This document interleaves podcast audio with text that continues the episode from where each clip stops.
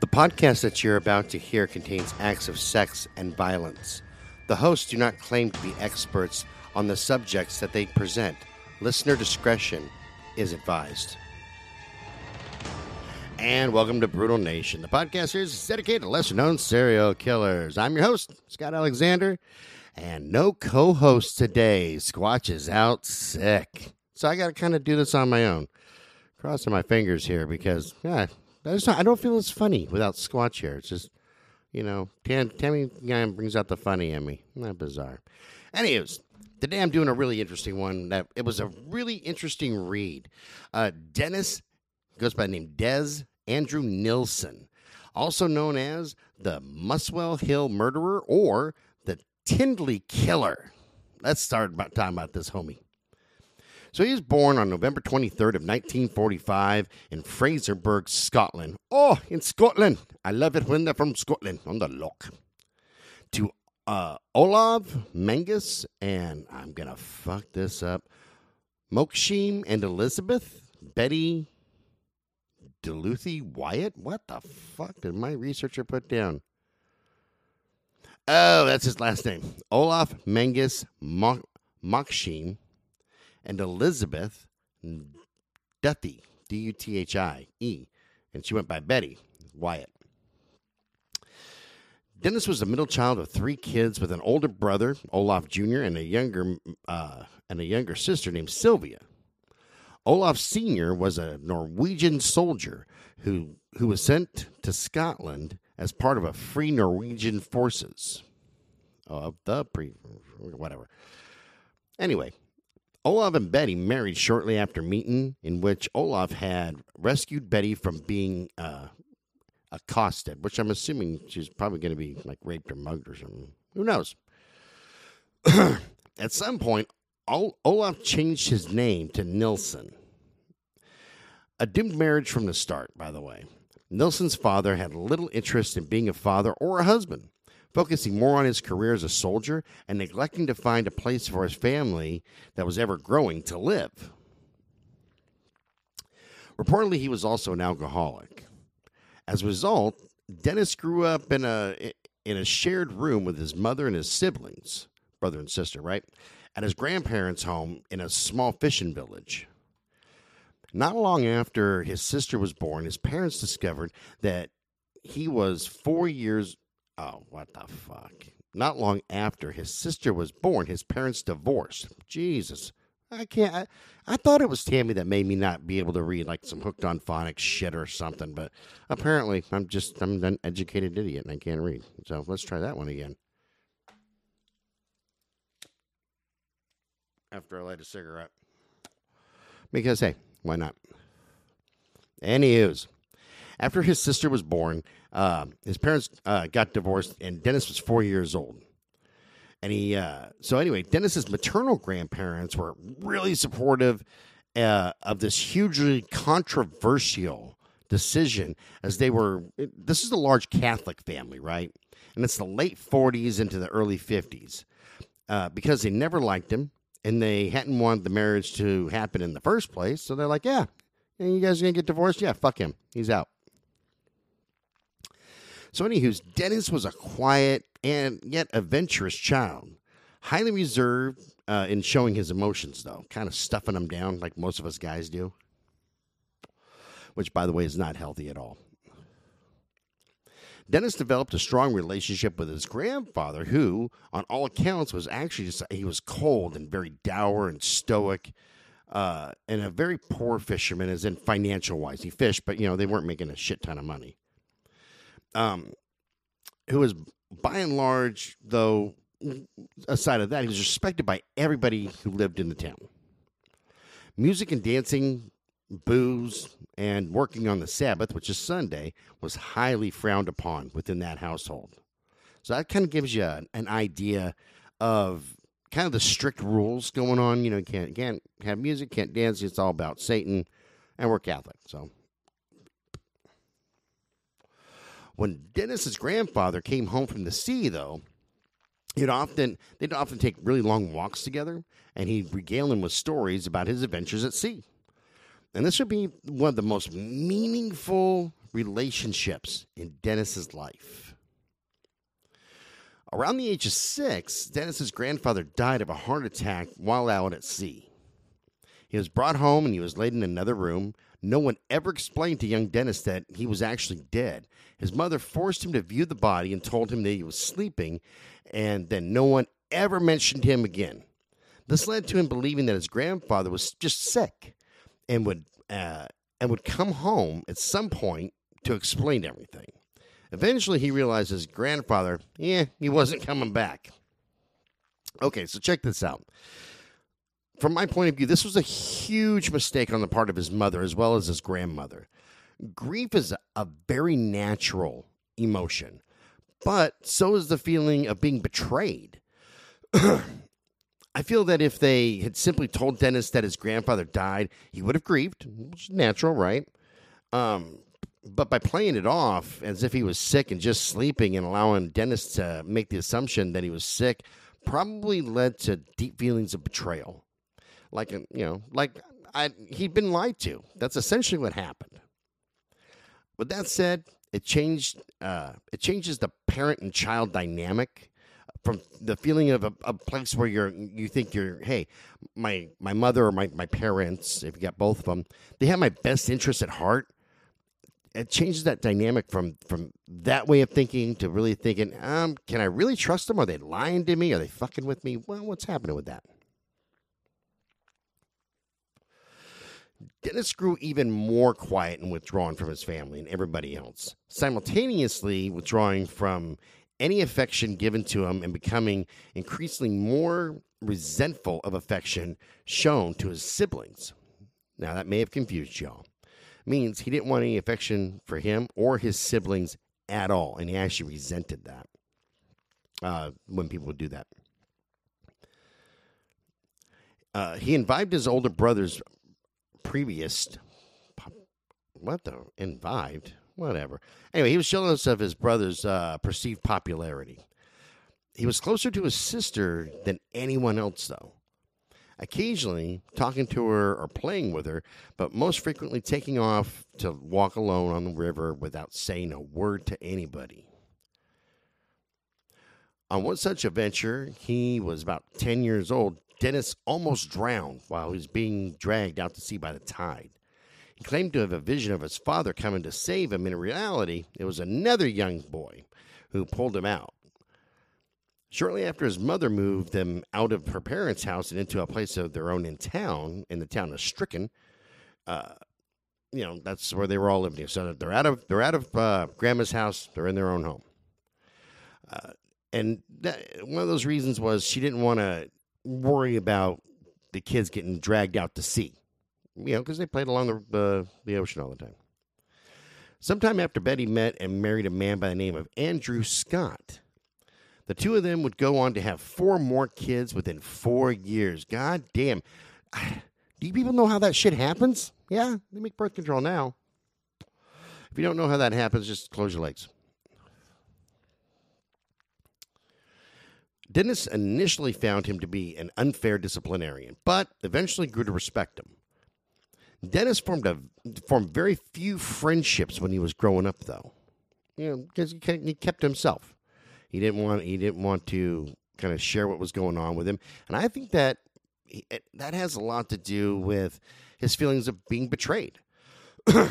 You know, you you have a father that that was by and large absent, and then you have a mom who betrayed you, and not just on a small level either, betrayed you on a large level, saying, well, your grandfather's just sick, and then all of a sudden, nobody talks about it ever again, and grandpa just disappears.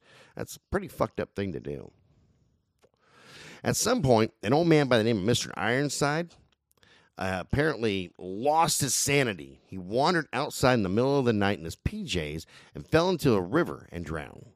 During the search for him conducted by the town, Dennis and some other kids found the body. Dennis viewed the body with fascination, and it reminded him of seeing his grandfather. See how all that kind of works out? Starts uh, putting shit into the kid's head. During puberty, Dennis discovered that he was gay. which created feelings of confusion and shame. Now, keep it in mind, this is during like the the, the forties and the fifties. Before the be, when if, if you were gay, it was really frowned upon. And this was like kind of a worldwide thing. I mean, some countries will still kill you if you're gay. Um, but uh, definitely in a Catholic family, if you're gay, you're you're in for a hell of a ride. That's, you know, they're they're gonna give you a lot of shit over that. He kept this realization uh, from his highly religious family and, and his very few friends that he had, of course. You know, he's like, hey, I'm not telling nobody about this, but I'm pretty sure that I like dudes. He came, he came to the realization that he was attracted to boys with very similar features to his sister, thinking his attraction stemmed from the affection for her. He went on to fondle her at least one time. Dennis did not seek out relationships with those of his own age either. While his brother was sleeping, he caressed and fondled his brother as well.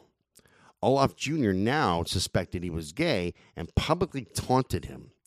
And this is another good example of what I mentioned earlier.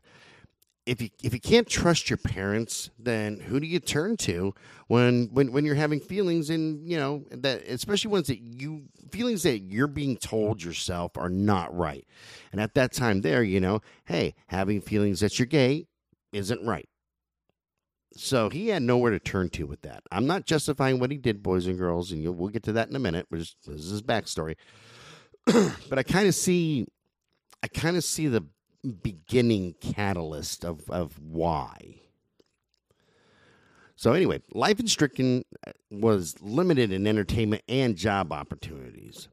Though he respected his mother and his stepfather's work to provide uh, for the seven kids, he didn't uh, begrudge their unwillingness to better their he, he he begrudged their unwillingness to better their lives and rise above poverty. So basically, they they were pretty happy with the status quo. You know, this is just what we are, and we're, we're not going to rise above it. That's what Dennis is feeling about this point. When Dennis was fourteen, he joined the Army Cadet Force, believing the British Army would provide him with a route to a better future. His academic records were above average, with an aptitude for history and art and an aversion to sports. So he didn't like sports, which is good, because I got to be honest with you guys, I really, I hate sports. I fucking despise them. Dennis completed school in nineteen sixty-one, taking a job at a cannery as he contemplated his next path. Three weeks later, he enlisted in the Army with a uh, with a commitment of nine years and a goal of becoming a chef. So he wanted to cook. Dennis excelled in the Army, thriving on his travels, opportunities, and companionships that he found, all while keeping his sexual orientation a deep, dark secret. Which is understandable. Keep in mind now, now we're into the sixties. Mm, gays are still kind of frowned upon. Yeah. Showering separately as to avoid getting erection around his colleagues uh, and to afford the ability to masturbate in private. mid nineteen sixty-four, Dennis passed his entry catering exam and officially was posted in a, as a private in West Germany. Yeah, in the Germans. His alcohol intake increased. He used it as a tool to overcome his shyness. Dennis recalls how he and another German uh, youth drank themselves into a stupor. He awoke on the floor of the young man's flat. Although nothing had occurred, it inspired fantasies of his partner being unconscious or dead. After drinking with a fellow soldier, soldiers, he would often pretend to be unconscious in the hopes of being taken advantage of. After two years of serving in Germany, Dennis passed his final catering exam and was deployed as a cook. It was deployed as a cook. Yeah, that's right. In nineteen sixty-seven, he was posted as a cook on the Al. I actually pra- I practiced this, and I don't. I'm not gonna get it. Uh, cook at the Al Mansoura prison. This was the most dangerous assignment yet. Ambushes occur- uh, occurred between the prison and the barracks. He was kidnapped by an, an Arab taxi driver, beaten and locked in the trunk. Dennis was able to defend himself with a jack handle. while being dragged from the trunk. He beat the attacker and locked him in the trunk instead. Ha ha, turnabout is fair play, my boy. This posting provided Dennis with his own room, which enabled him freedom to develop his fantasies. Let, let's talk about this for a second, shall we? As adults, from teenagers, from the time we hit puberty on, we all have sexual urges and sexual fantasies. Some are just way darker than others. And apparently, I don't think he needed that much alone time to kind of figure out after, you know, that first little section of seeing his buddy drunk and passed out, thinking, huh, I should be with people who are passed out or dead. That'd be hot, which is, yeah, to be kind of sick, but okay. He would coat his body in talcum powder and blew his lips, positioned himself in the mirror where his head was out of view while watching himself masturbate. Altering between the dominant and passive roles with images inspired by the painting of the Raft of Medusa, which shows an old man holding a limp, naked body of a young man while sitting next to a dismembered corpse of another man. If you don't know the painting, look it up. It's called The Raft of Medusa. His favorite fantasy being... being of an attractive blonde soldier whose dead body is being washed by the dirty gray hair by the dirty gray oh, by the dirty gray-haired old man before engaging in inter- intercourse with his corpse, spread eagle. In nineteen sixty-nine, Dennis was transferred to Cyprus, where he had his first sexual experience with a female. Ta-da! Like, hey, maybe if I, you know, hook up with a chick, I won't feel gay anymore. Although the count, uh, encounter with a pro- was with a prostitute, he bragged about it to his peers. In the in the truth found, in the, he found the experience pretty much overrated. In nineteen seventy-two, after eleven years of service, Dennis left the army. He briefly moved back with his family while he decided what was to come next. Betty, his mother, lamented his lack of female companion, companionship. So pretty well, well going, hey, you know, you really need to find a girlfriend, homie. Like, seriously, go out and get yourself a little some. She pestered him to get married and start a family. Uh, I can, I can only hear her saying to him, I'm not getting any younger, and I want some grandkids.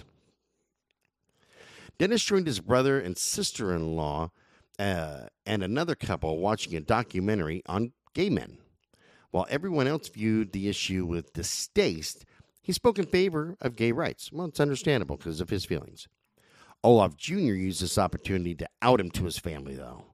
Dennis never spoke to his brother again and maintained limited contact with the rest of his family after that, which, I'll point out again, really Catholic family.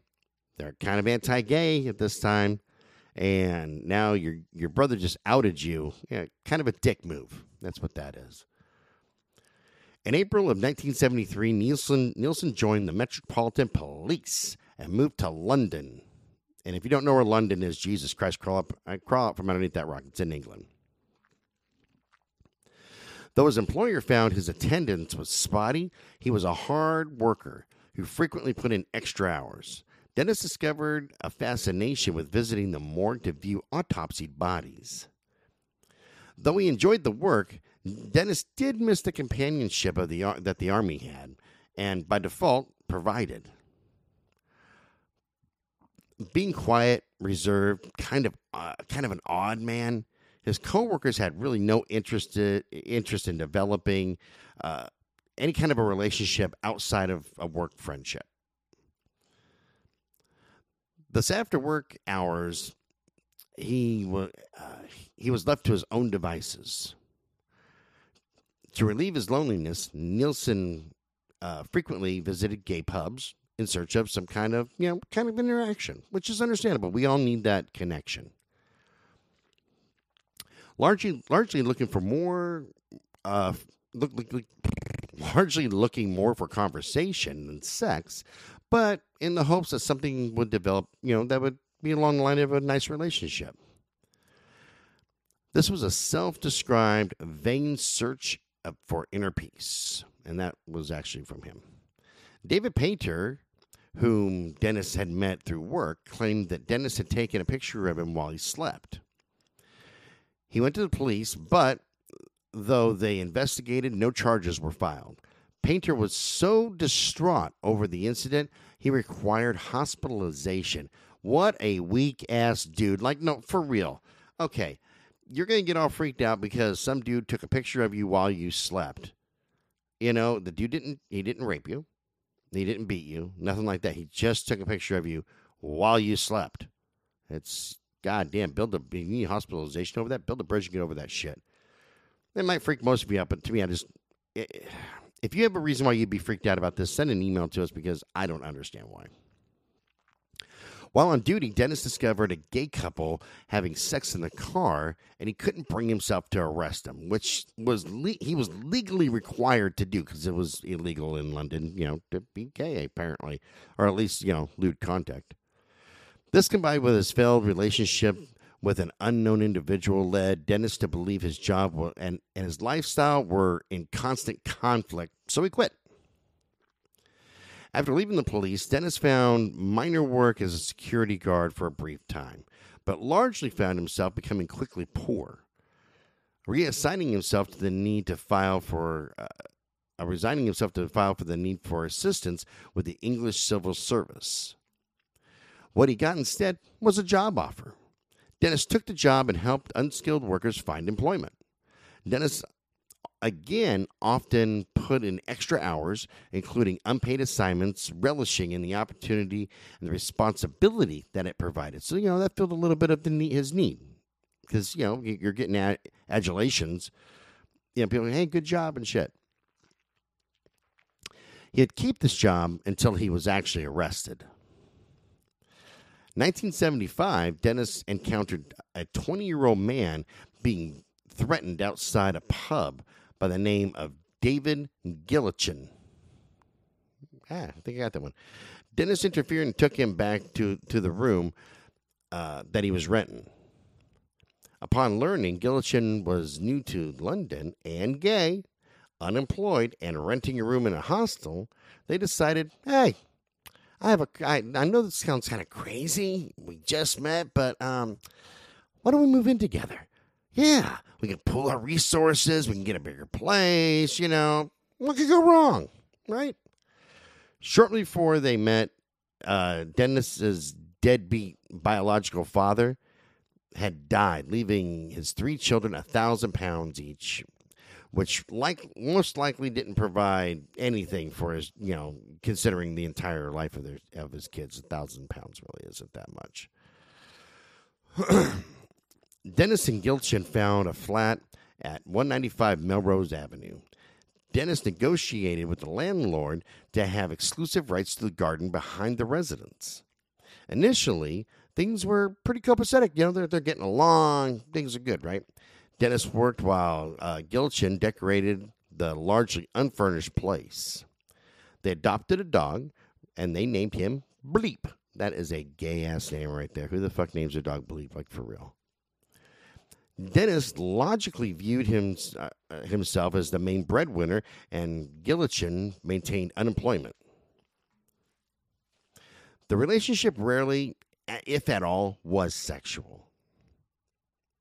As the relationship grew more and more strained, each of them brought back an increasing number of sexual partners. Gallichan states that Dennis was never physically violent, but was often verbally abusive to him. In nineteen seventy-seven, during the heat, a heat of an argument, Dennis demanded that Gallichan moves out, which Gallichan, in turn, used to exit the relationship. He's like, adios, bitch nachos, I'm out.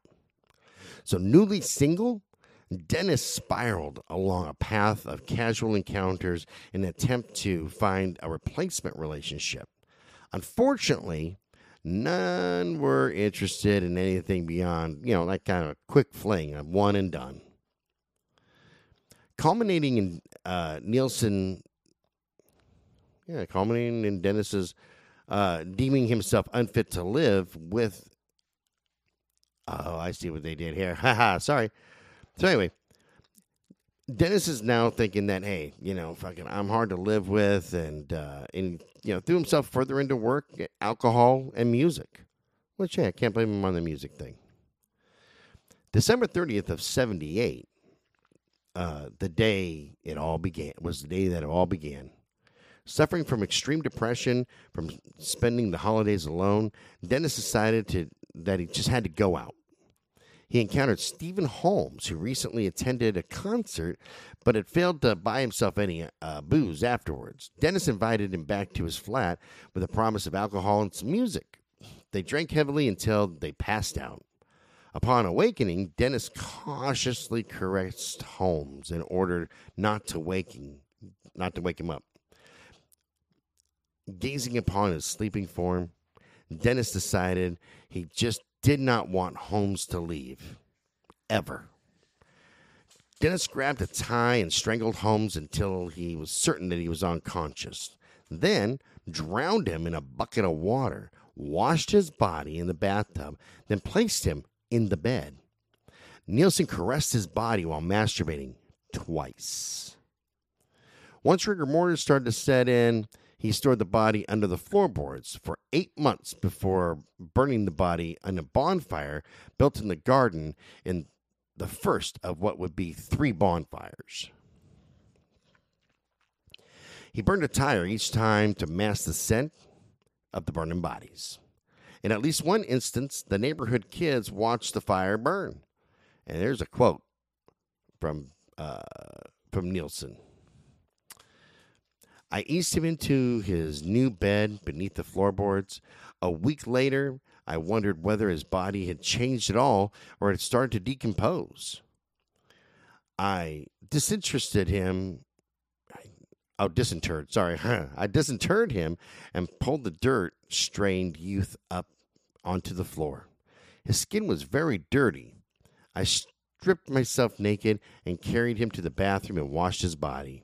There was practically no discoloration on his skin, was while his skin was pale white. His limbs were more relaxed than what I than they were when I put him down there.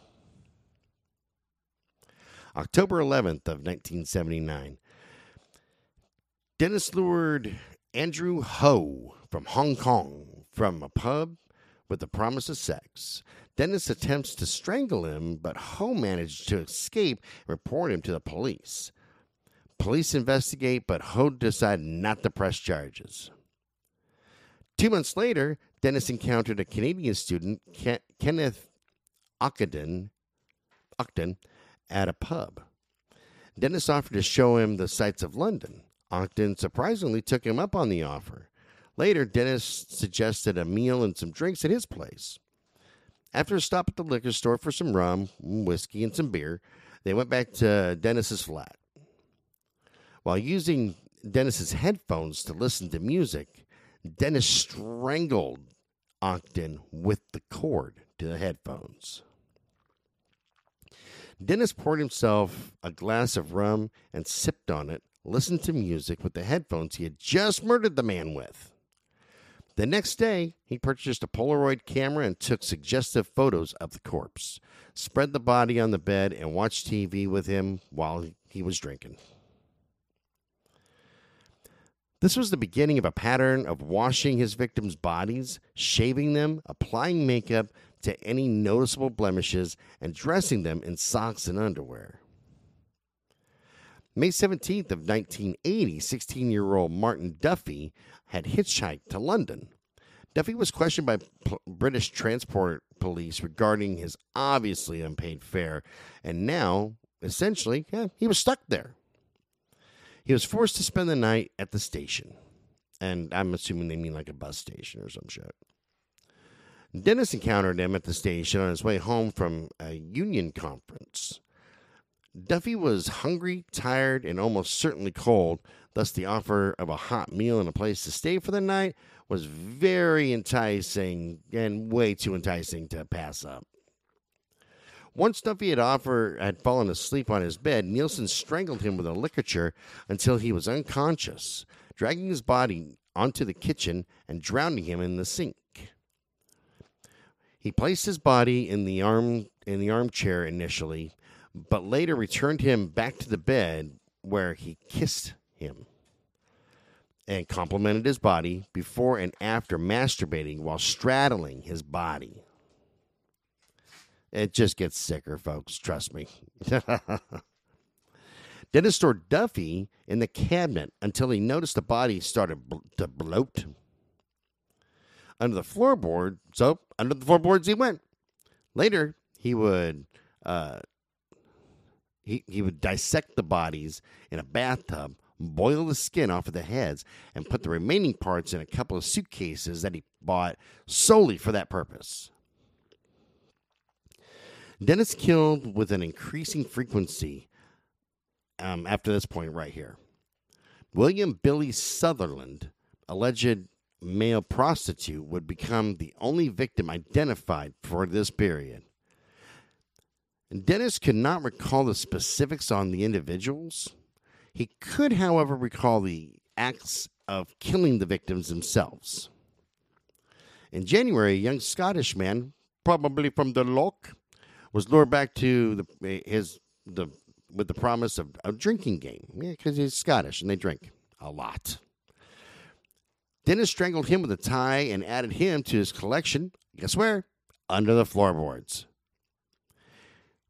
As his frenzy of killing increased, the ability to distinguish the details lessened. Dennis did remember killing an unknown male prostitute from earlier from the Philippines or Thailand, an Irish laborer from Belfast in February he met at a pub. A hippie type found in a sleeping bag near a doorway, and an individual whom Dennis couldn't recall any details at all about, but knew that he killed him. In April, he encountered a skinhead who, who had a neck tattoo saying, "Cut here," on his neck. He a- he added to the irony by boasting about how how tough he was and, and what have not. So anyway, intoxicated, he proved no match for Dennis. He hung his torso in the bathroom for twenty-four hours before sending him to his favorite hiding place. Guess where? That's right. Below the floorboards in plastic bags. And here's another little quotey poo. End of the day, end of the drink, end of the person, floorboards back, carpet replaced, and back to work at Denmark Street. And that's another one for Braun. In May, Dennis removed his uh, the organs from his victims and disposed of them in a wasteland that was nearby with within his household garbage.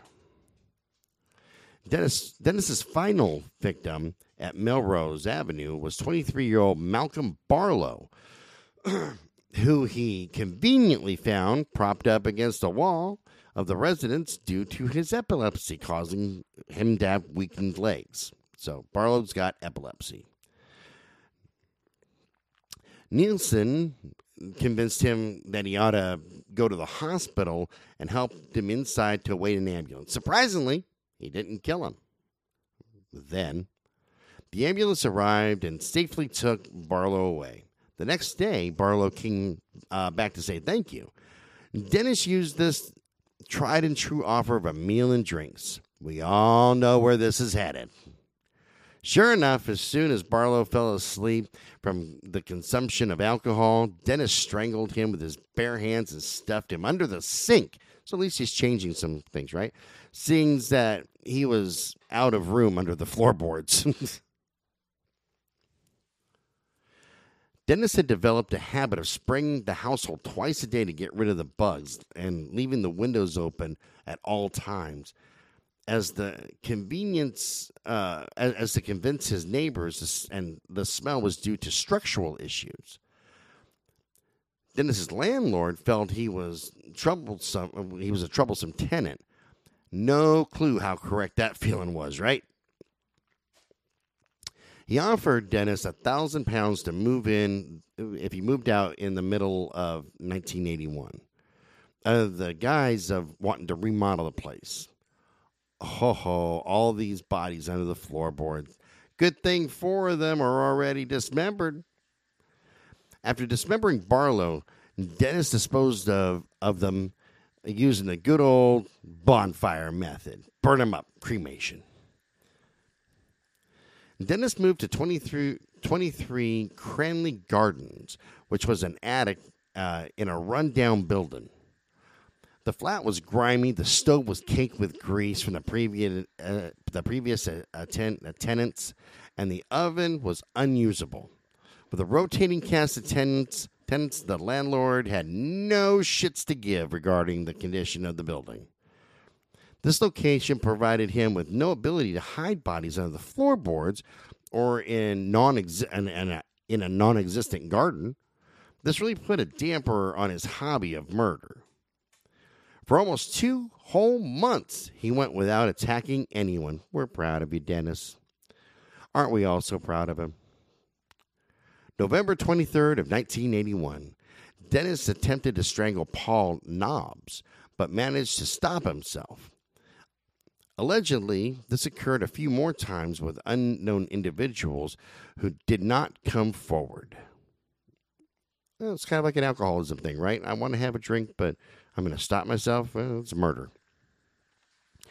In March of nineteen eighty-two, Dennis encountered John Howlett while drinking in a pub. Yeah, go figure. You're kind of figuring out where he picks these people up from, mostly from pubs. Dennis convinced him to come back to his place and watch a movie and drink with him. That it, basically, it's that era's version of Netflix and chill. But this time here, forever. After watching the movie, Howlett passed out on the bed, and Dennis stared at his sleeping form for a while before strangling him with an upholstery strap. Howlett fought back, including trying to strangle his attacker. Three times within ten minutes, Dennis tried killing his victim, only to discover he was freaking out of breath, and he was still breathing. Ugh. Some people's kids, though. Seriously, refusing to die. What an asshole. At this point, he gave up with strangulation and filled the bathtub, and he drowned Howlett. The whole experience had left Dennis shaken from the stress of someone actually fighting back and coming close to winning. Yeah, he damn near got his ass kicked. For, for a week, Howlett's fingerprints decorated his neck. You know, because Howlett tried to choke him back. He's like, not today, motherfucker. May nineteen eighty-two, Dennis met Carl Stottor, a twenty-one-year-old man at, you guessed it, at a pub. Stottor was depressed about a failing relationship. Dennis invited him back to his place with a promise of no sex. After being plied with alcohol, Stottor fell asleep on an open sleeping bag. He awoke to Dennis strangling him and loudly whispering, "Stay still." In his brief moment of consciousness, he thought Dennis was trying to free him from the sleeping bag. He regained consciousness a second time and realized Dennis was trying to drown him. He managed to say, "Please, no more." Thinking Stottor was dead, Dennis placed his body in the chair. Bleep, remember Bleep the dog? Yeah, he plays back into this. Started to lick Stottor's face. Realizing he was alive, Dennis moved him to the bed, covered him with blankets, and he used his body heat to warm, quote, save him.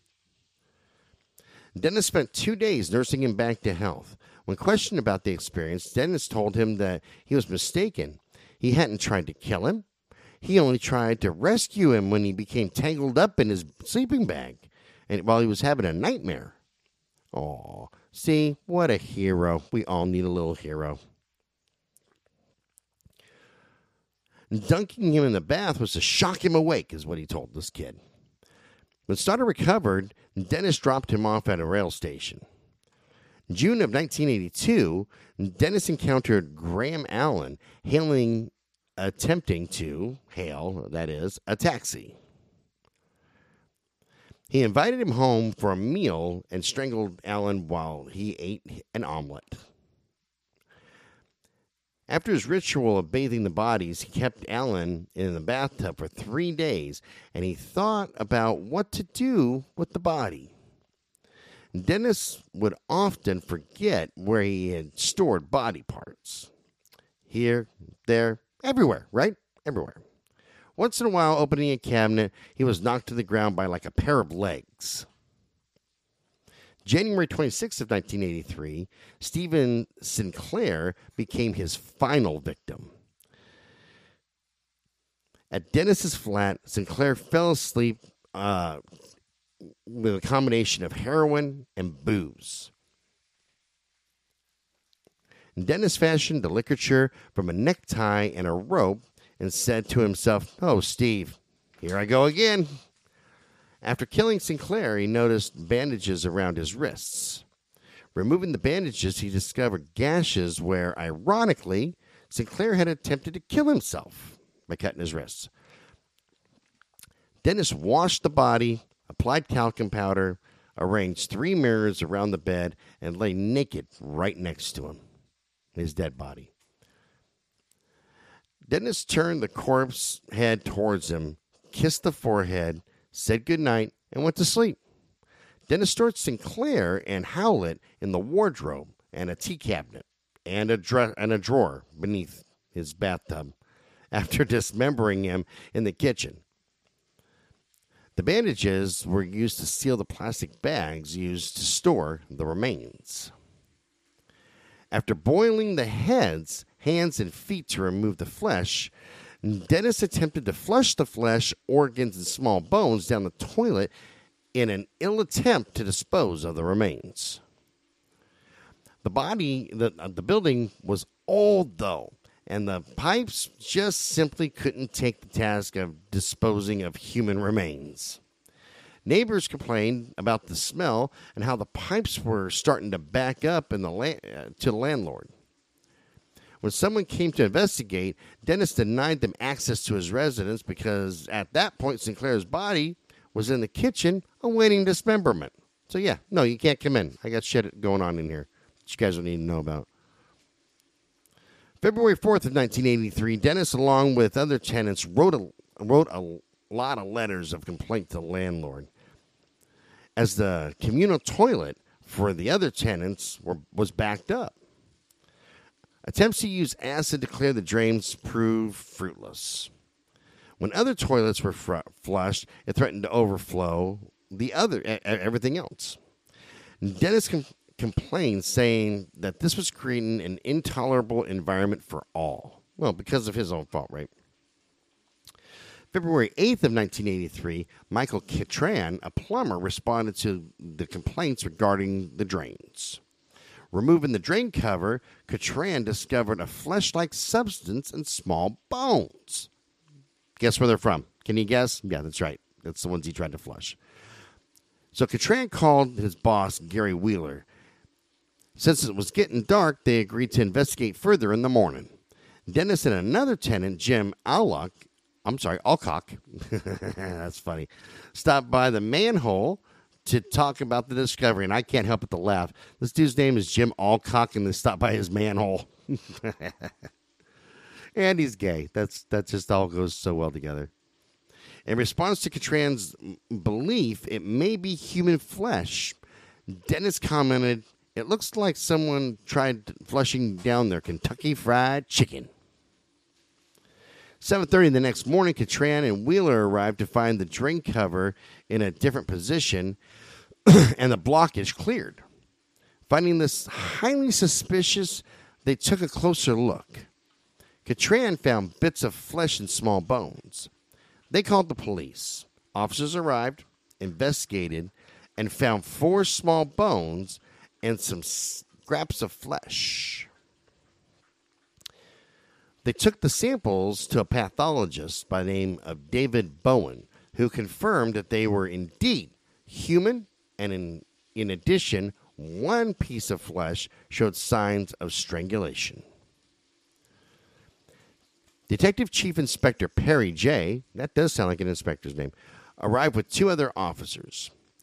Learning from the other tenants, the top flat belonged to Dennis.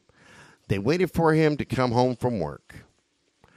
When asked if they could speak to him regarding the pipes, he inquired why officers would want to get involved in pipes. Or why, you know, what's up with that shit? They're not plumbers. He inquired if the other, if the officers, if the other officers were from the health department. No, their officers were found, their officers, they're our officers, and they found human remains in the pipes. Dennis feigned shock and said, "Good grief, how awful." Yeah, because I don't know where that shit came from. When told to stop messing around and tell them uh, where the rest of the body was, Dennis calmly said the wardrobe. He was asked if there was any more body parts, and he said, quote, "It's a long story. I'll tell you everything. I want to get it off my chest. Not here at the police station." Meaning not at his apartment. He wants to go to the police station. When asked if it was more than one person, he answered fifteen or sixteen since nineteen seventy-eight. Dennis was interviewed sixteen times over a period of days, equating uh, to thirty hours of interrogation. He was adamant in not knowing why he killed. He hoped they, they would tell him. Dennis insisted that the decision to kill was in the moment. He filled approximately fifty notebooks detailing his confession. He felt resigned and relieved to have been caught. And here's a little quotey poo. "When under pressure of work and extreme pain of social loneliness and utter misery, I'm drawn compulsively to a means of escape from reality. This is achieved by taking increased amounts of alcohol and plugging into stereo music, which mentally resolves me to a higher plane of ecstasy, joy, and tears. This is a total emotional experience. I relive experiences from my childhood to the present, taking out the bad bits. When I take alcohol, I see myself moved out of my isolated prison flat, and I bring people who are not always allowed to leave because I want them to share my experience and high feelings." In defense of his behavior, he also said, "A corpse is a thing. It can't feel. It can't suffer. If you're more upset about what I did to a corpse than what I did to a living person, then your morals are upside down." While awaiting trial, Dennis believed uh, being innocent until proven guilty meant that he did not need to wear prison garb. In protest, he decided not to wear any clothes at all. Oh, run around naked. He was confined to a cell in response. After throwing the contents of his chamber pot through the bars at officers, he was sentenced to fifty-six days in, ice, in solitary confinement. Dennis was initially represented by Ronald Moss, but fired, rehired, and then fired again. Deciding not to plead guilty, but on the advice of Ralph Hames, pled not guilty by diminished responsibility. The debate wasn't whether he killed, but if he was capable of premeditation. It took four hours to read to the jury his interview notes. Despite attempts to paint Dennis as a narcissist with lack of emotional development, schizoid episodes who were unable to understand the wrongness of his actions, the jury found him guilty. Dennis was originally sentenced to life in prison with the possibility of parole in twenty-five years. Later, the Home Security changed it to life in prison without the possibility of parole. While in jail, Dennis filed a grievance regarding the in his inability to watch gay porn, and later the denial of publishing an autobiography. He was able to publish it uh, posthumously. Dennis is frequently labeled as a necro as a necrophile and a cannibal, though he definitely qualifies as a necrophiliac. He's not a cannibal. By all accounts, no human flesh was consumed. He boiled the remains as a means of disposing, uh, and not for consumption. And for his lawsuit, I have heard dumber shit. I don't know if you guys, our listeners, remember uh, when we did uh, the story, the two-part about Lake and Ng, but Charles Ng actually sued because he sued the state because his Cheetos were soggy. There's been stupid fucking lawsuits after lawsuits. So that's all I have for this one right here. Well, I thank you guys for tuning in and putting up with my bullshit one more time. Remember, you can send us an email at brutal nation at twisted blue l l c dot com. Check out the website at w w w dot twisted blue l l c dot com. Check us out on Medium, Crime Beat on Medium, and wherever you get. Check out your blogs from. Just put in at Brutal Nation. We should pop right up. This show's copyrighted twenty twenty-two by Twisted Blue L L C. All rights reserved, and we will see you guys later. Bye-bye.